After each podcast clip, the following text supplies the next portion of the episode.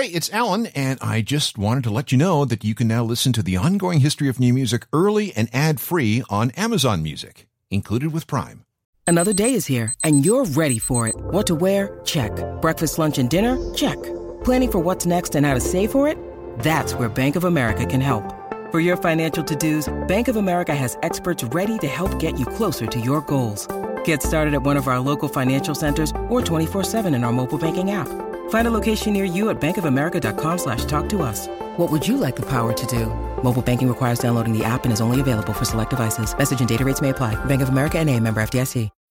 When you need mealtime inspiration, it's worth shopping Kroger, where you'll find over 30,000 mouth-watering choices that excite your inner foodie. And no matter what tasty choice you make, you'll enjoy our everyday low prices, plus extra ways to save, like digital coupons worth over $600 each week. You can also save up to $1 off per gallon at the pump with fuel points. More savings and more inspiring flavors make shopping Kroger worth it every time. Kroger, fresh for everyone. Fuel restrictions apply. Hey, before we start the show today, I want to tell you about something brand new we're launching with our friends at Apple Podcasts called The Ongoing History of New Music Unlimited. For $3.49 a month, $3.49, uh, which is less than the price of your morning coffee, you can now get access to the full archive of our shows ad free. Plus, you'll get brand new episodes two days early and special bonus episodes. It's Ongoing History Unlimited, and it's available right now only on Apple Podcasts. We've all heard stories about where punk came from. The New York Dolls and a few other bands started playing in a crappy area of New York City in the early 1970s, an area that attracted musicians, artists, and various degenerates with promises of low rent. This leads to the opening of CBGB, a club that becomes the center of a music scene that gave home to bands like Television and Blondie, the Talking Heads, the Heartbreakers, and most importantly, the Ramones. In July 1976, the Ramones fly to London and play a show attended by curious kids who then either continue on with their punk plans, that would be the Sex Pistols, the Clash, and a few others, or inspire others to form their own punk groups. And from there, punk spreads across the world. So that's a nice, succinct look at punk's origin story. What's missing is Canada's involvement. And believe me, the Great White North had a lot to say about punk in those early days, and I mean a lot. Toronto was like the third leg of a punk triangle that extended to New York on one side and London on the other. Ideas and trends and music was constantly being exchanged. Meanwhile, out on the West Coast, there was a fierce Vancouver scene that worked mostly along north south routes into the United States. And then across the country, there were pockets of punk that had their own influence. This history needs to be told. And we're going to do it by looking at the stories of 14 incredibly important punk bands from back in the day. This is the ongoing history of new music podcast with Alan Cross. Hello again, I'm Alan Cross, and prepare yourself for a lot of old school punk rock.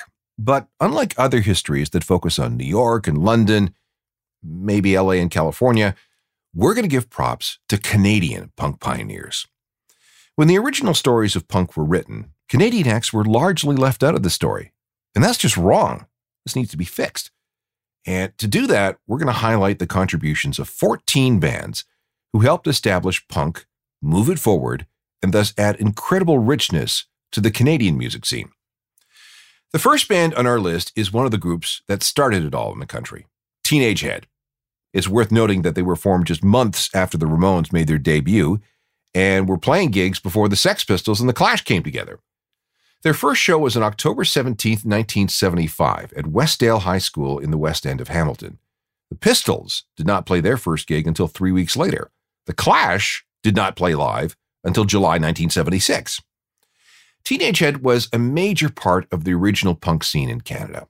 They were kind of like the Ramones, kind of like the New York Dolls, and kind of like some of the more sneery sides of 50s rock and roll.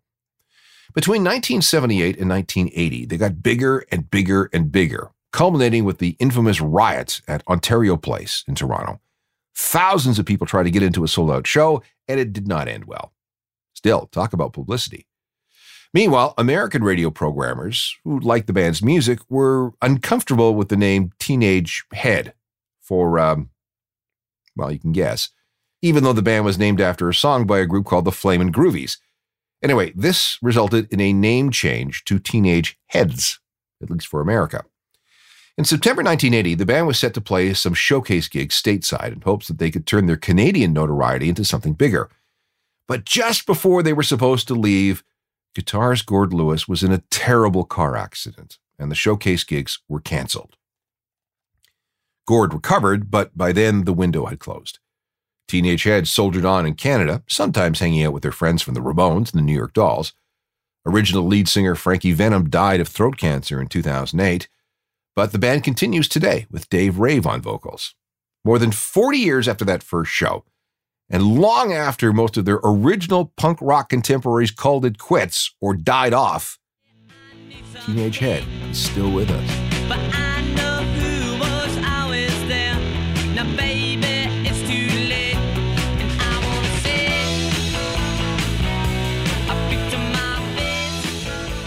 Well, Teenage Head was pretty intense for their day. If you get the chance, check out a film called The Last Pogo for how crazy Toronto punk rock could get. The Viletones were probably a couple of clicks higher. They were formed in Toronto in December 1976, just as British punk was finding an audience in North America. Although the dates are fuzzy, those who would become the Viletones were certainly on hand when the Ramones played their first Toronto gig on September 26, 1976 every respectable punk and wannabe punk was at that show. The Viletones were more of a Sex Pistols and Stooges thing. And frontman Steve Nazi Dog Leckie was on a mission to become as dangerous as Iggy Pop. If you didn't want to get hurt, you did not stand down front at a Viletone show, lest you get whacked by the dog. It's possible that the Viletones were the first Canadian band to release something on vinyl. This is hard to tell because we really don't know the exact date, just that a three track, seven inch single appeared in May 1977, around the same time they made their live debut at the Colonial Tavern. It would have been after the Sex Pistols released Anarchy in the UK, but before God Save the Queen came out. The Damned, the British band credited as being the first punk group anywhere to release a single, only had two singles up by the time this song was released. And the Ramones well, they only had three singles available by this time. So, yeah, this this was groundbreaking. The track is called Screaming Fist.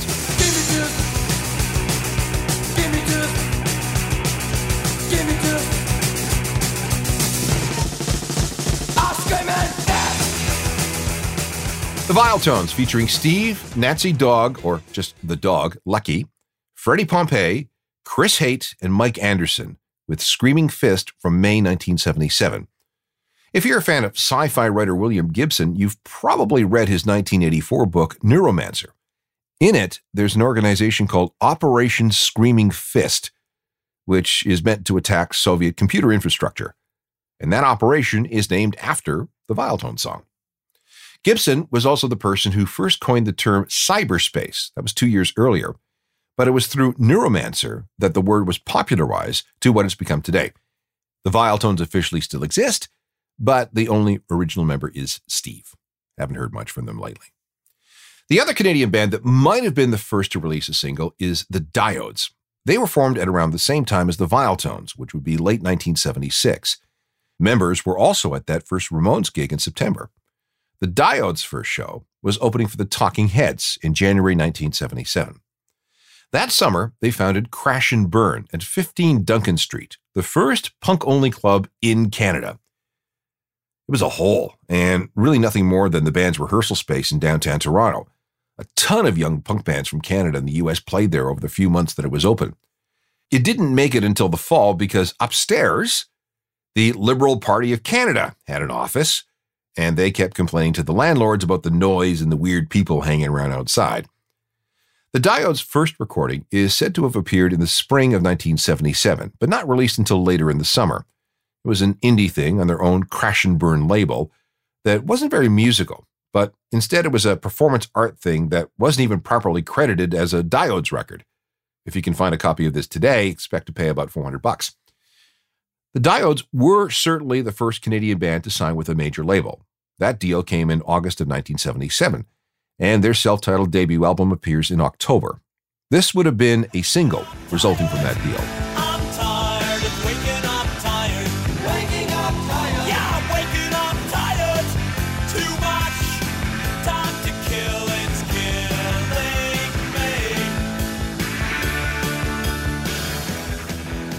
The Diodes from 1977 and the start of a string of singles and albums.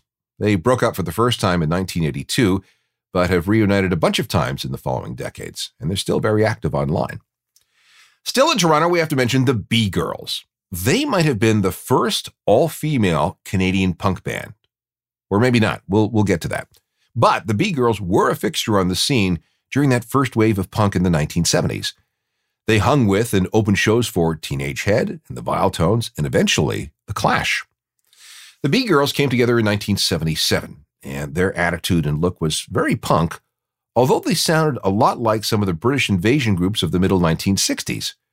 Records were released in Europe, and after relocating to New York, they became friends with Blondie and the Ramones and the Cramps and the Dead Boys and the rest of that crew. Members ended up singing background vocals on Blondie's Autoamerican album in 1980, and they had demos produced by both Debbie Harry of Blondie and Mick Jones of The Clash. They almost scored a record deal with IRS, but the label decided to go with some LA group called the Go Go's instead. And by the way, the Go Go's were huge fans of the B Girls. No album was ever released while they were together. That lineup fell apart and they were done by 1981. Still, though, they made their mark. And this Canadian punk band influenced not just Blondie and the Go Go's, but a band visiting New York from Georgia called the B 52s. So, not bad, right? Here's a sample of the B Girls playing at CBGB in New York. This is called Fun at the Beach.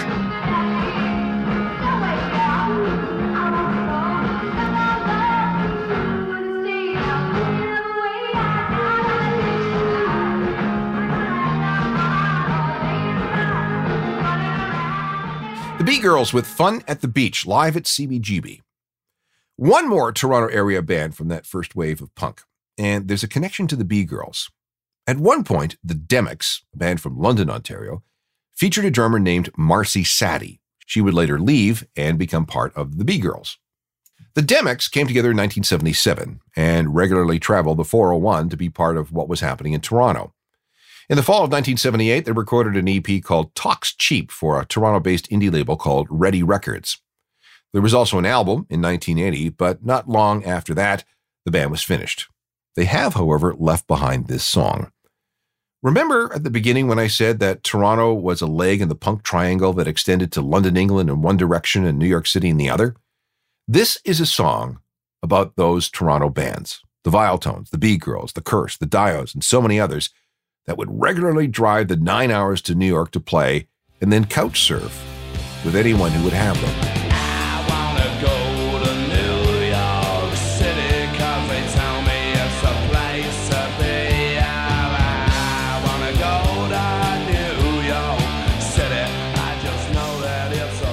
The Demics and a genuine Canadian punk rock classic, New York City from 1979 and the EP Talks Cheap. One more Toronto band, and they are The Curse. They are contenders with the B Girls for being the very first all female Canadian punk band. They were ready to play live as early as May 1977. By the following month, they were part of that caravan heading to play CBGB in New York.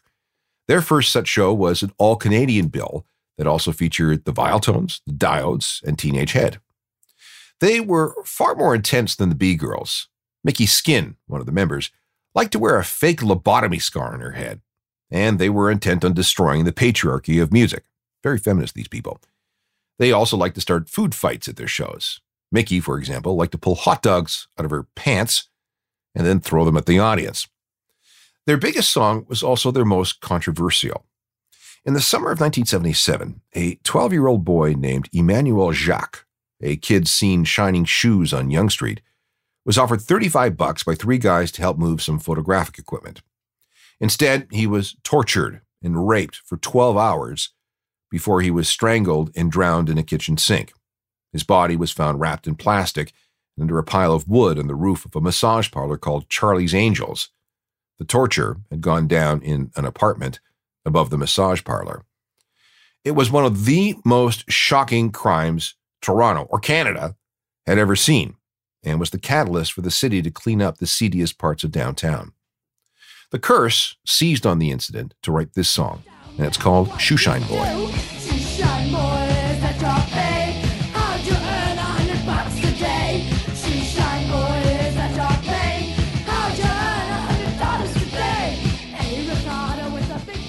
Curse with Shoeshine Boy from 1977.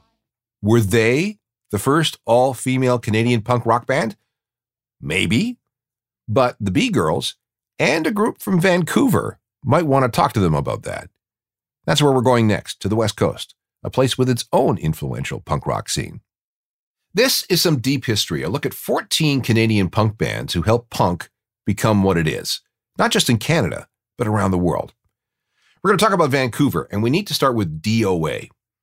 They evolved out of a punk band called The Skulls, who were around by 1977. They tried to make the move to Toronto, but that didn't work out, and they broke up. One of their number, Joey Keithley, moved back to the West Coast and started a new band. At the time, they had a singer who went by the name of Harry Homo. He's the one who suggested that this new band be called DOA. Their first gig was on February 20th, 1978, at a place called the Japanese Hall. Harry Homo was immediately fired because he was awful. Joey Keithley took his place and has been DOA singer ever since. Their first single, Disco Sucks, recorded using money from the band's pooled unemployment checks, came out in the summer of 1978. It was part of a four track EP on the band's own Sudden Death Records. That record did surprisingly well in cities with punk scenes and on college radio, so it was time to branch out. However, the Rocky Mountains can be a problem. They make east west touring difficult. So DOA's tour route was down the west coast to LA and then east from there. This was all done on the super cheap. But DOA helped create an international punk community by compiling a list of punk friendly places to play and places to stay across the continent. The list, as some called it, was shared amongst dozens, maybe hundreds of bands who used it to tour North America. And that went a long way to establishing punk across the continent. DOA toured constantly and would play anywhere, no matter how small the town. And in the process, the list grew and grew and grew. And that was one of DOA's biggest contributions. The other came in 1981 when they released an album called Hardcore 81. That title and the tour behind it is credited as giving this new type of very fast, very hard, very heavy, very aggressive punk rock its name hardcore. Here's a sample from that record. It's called My Old Man's a Bum.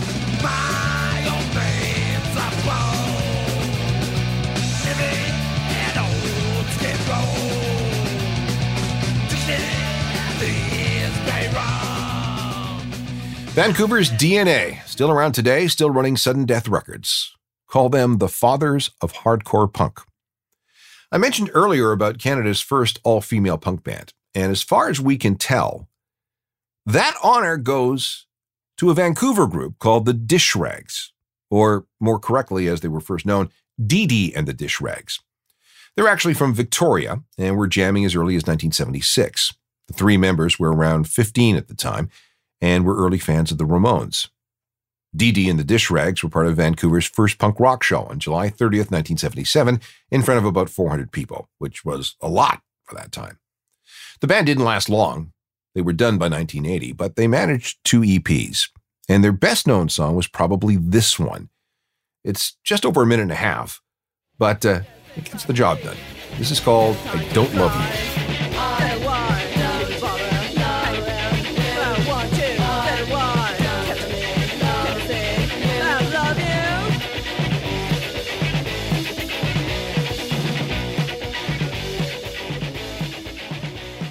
Dish Rags, most likely, we think, Canada's first all female punk band. And if we look at the dates, one of the first all female punk bands anywhere in the world. Still in Vancouver, we have the K-Tels. That was their original name. But they soon became known as Young Canadians because, uh, well, the company, K-Tel, that sold cheap records, they, um, they threatened legal action. They came together in hmm. 1978 and lasted two years. And out front was Art Bergman, a guy who still figures on the Canadian alt rock scene. The band never committed a ton of stuff to record. Money was tight and discipline wasn't exactly their forte. But they did win a local Battle of the Bands contest, which got them some studio time at a new facility called Little Mountain Sound. The engineer assigned to them, these contest winners, was some kid named Bob Rock. He would soon be in a band called the Payolas. And then he would go on to be one of the biggest record producers on the planet Metallica, Motley Crue, Bon Jovi, The Cult, Tragically Hip, and dozens of others. In fact, this song from the Hey, We Won the Contest session was the first time Bob Rock ever produced something. The song is called Hawaii, and it's from Young Canadians.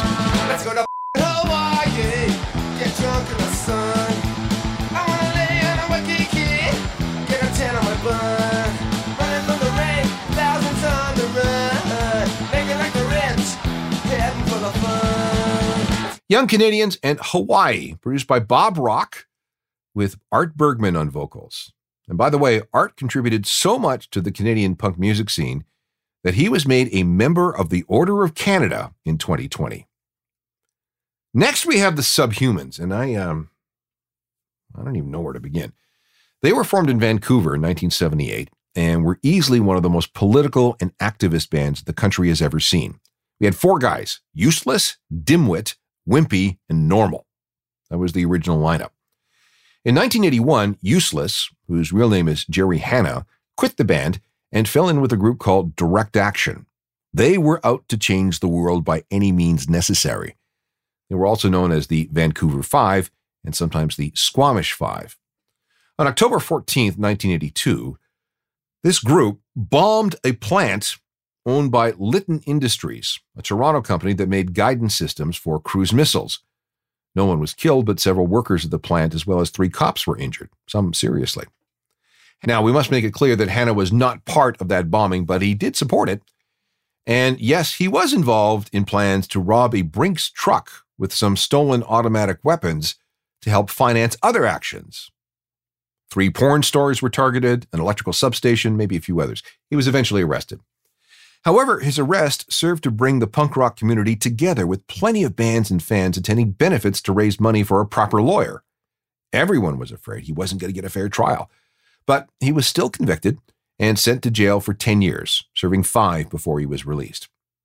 While Hannah was in jail, the band, the Subhumans, carried on, and the publicity from his arrest and trial did a lot to heighten awareness of punk across the country. That was nice, but not exactly the best way to get publicity. You know what I mean? This is from 1980. It's the Subhumans from an album entitled Incorrect Thoughts. The song is Urban Gorilla.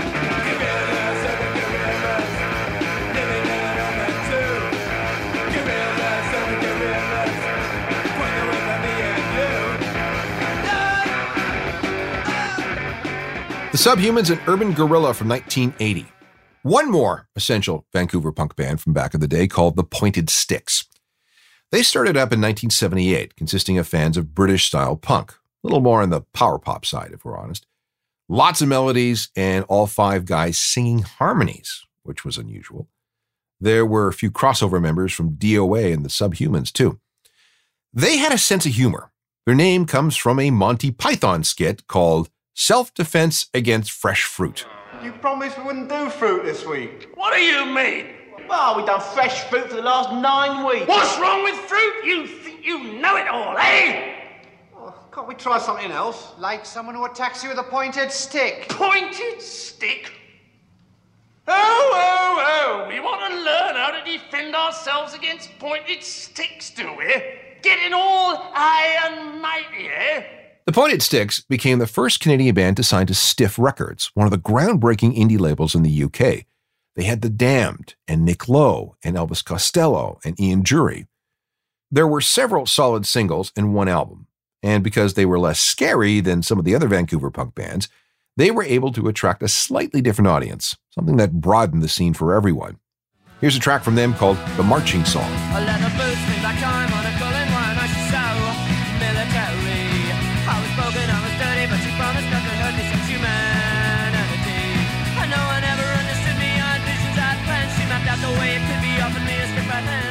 Vancouver's Pointed Sticks with The Marching Song. So far, we've covered 10 essential Canadian punk rock bands. I have four more to tell you about. Hang on. The name of this program is 14 Essential Canadian Punk Rock Bands. We're going back to the 70s and 80s for a look at some groups who contributed to the growth of punk rock, not just in this country, but in the US and around the world. So far, we've focused mainly on just Toronto and Vancouver, but we need to fill in a few blanks in between, starting with the Forgotten Rebels. Like Teenage Head, they came out of Hamilton in 1977. This was about 18 months after Teenage Head was formed. They were led by vocalist Mickey DeSadist. He was joined by a bunch of like minded people who thought what was happening with British punk was the best, although they had a certain soft spot for New York bands like the Ramones and the Dead Boys as well. They were sarcastic and sometimes profane. They had songs like Surfing on Heroin, Bomb the Boats, and Feed the Fish. That was a horrible look at Vietnamese refugees. No Beatles reunion was, uh, well, that song speaks for itself. And then there was Reich and Roll that made some people angry. They were alternatively called anti Semitic and homophobic. But the band maintained that this was all satire, or at least their idea of it. And they sometimes attracted a couple thousand people to a gig. Their first release was a six song indie cassette called Burn the Flag in 1978, followed by a 19 track record called Tomorrow Belongs to Us. This song appears on both. It's called I'm in Love with the System.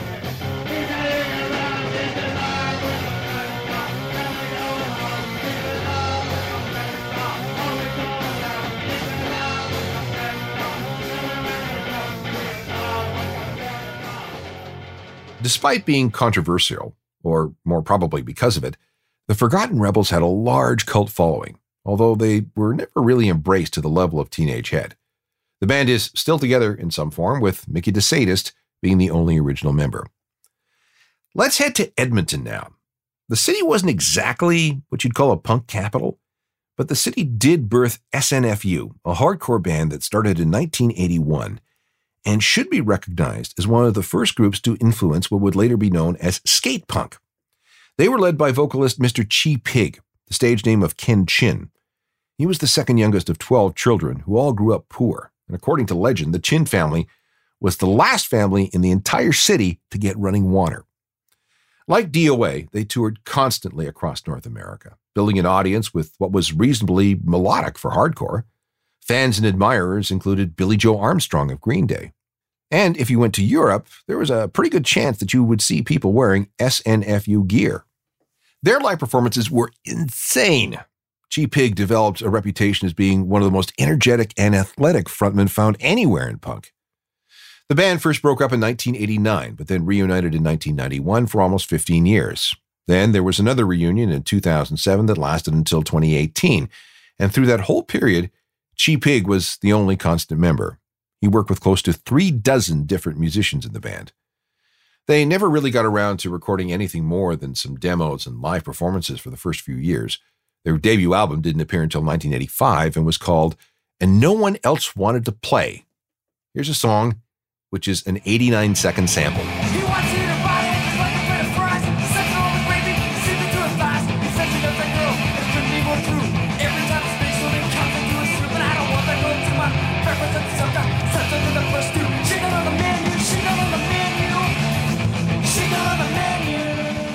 SNFU and She's Not on the Menu from their debut album in 1985. There were a total of eight SNFU albums, a couple of live albums, some EPs, and one compilation. And at one point, they were signed to Epitaph, the label that launched the careers of Bad Religion and The Offspring. SNFU would probably still be with us if Mr. Pig had not died on July 16, 2020, after being diagnosed with a serious medical problem in 2018. He knew the condition was fatal and spent his last months recording some solo material. When he died, he and SNFU were so revered that plans for a mural and a statue were immediately floated by the punk community in Edmonton. Finally, we're going to move to Portage La Prairie, Manitoba, a town of about 13,000 people 50 miles west of Winnipeg. That's the birthplace of Propagandhi, a punk rock and skate punk band that was formed in 1986. Very left wing, sometimes anarchist, often vegan. They remain very socially conscious, taking aim at human rights violations, sexism, racism, capitalism, organized religion, the works. They've been aligned with American bands like NoFX and Fugazi, and they were once signed to Fat Mike's Fat Wreck Chords punk label out of California. Their debut record appeared in 1993 and was called How to Clean Everything. You uh, might recognize this cover. Didn't I, didn't I, didn't I see it crying? Didn't I, didn't I, didn't I see it crying? Sitting alone, I know you felt like dying. Didn't I, didn't I, didn't I see it crying? I want you to want me. Now based out of Winnipeg, that's one of Canada's premier punk bands, Propagandhi. And that's a list of 14 Canadian punk bands who not only helped establish punk rock in Canada back in the early days, but also had an influence on punk in the US and even around the world. There are others that we could have mentioned the Poles, the Furries, the Modernettes, the Mods, the Secrets, the Ugly. There were also small but important scenes in Victoria, Montreal, Calgary, Winnipeg, Ottawa, and in the Maritimes. For those who remember that period in the late 70s through to the middle 80s, it's a pretty wild time. And if you weren't around then, I encourage you to check out this part of Canadian music history. More programs like this are available as podcasts through the usual outlets. Just download and go. Music news and information on my website, a daily. Get the free daily newsletter too. We can connect through Facebook, Instagram, Twitter, and even TikTok, and email is encouraged. Drop me a line through alan at alancross.ca. Technical productions by Rob Johnston. Talk to you next time. I'm Alan Cross. You've been listening to the Ongoing History of New Music podcast with Alan Cross. Subscribe to the podcast through iTunes, Google Play, Stitcher, Spotify, and everywhere you find your favorite podcasts.